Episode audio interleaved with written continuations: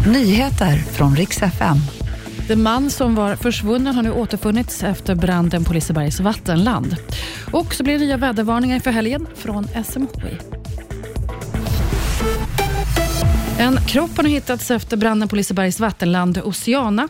Det är en man i 50-årsåldern som har dött i branden, men först idag bedömde man att det var säkert för polisen att gå in i delar av området där han kunde hittas. Polisen är fortfarande på plats och utredning pågår om vad som orsakat branden. SMHI går ut med vädervarningar till helgen. Det gäller smältvatten och regn som kan ge översvämningar i Östergötland. Varning för svartån vid Mjölby och Motala bland annat. Även Skåne har risk för översvämningar i Almaån. Och efter slask ja, då väntas is igen. Det fryser på på många håll. SMHI varnar för ishalka runt om i landet.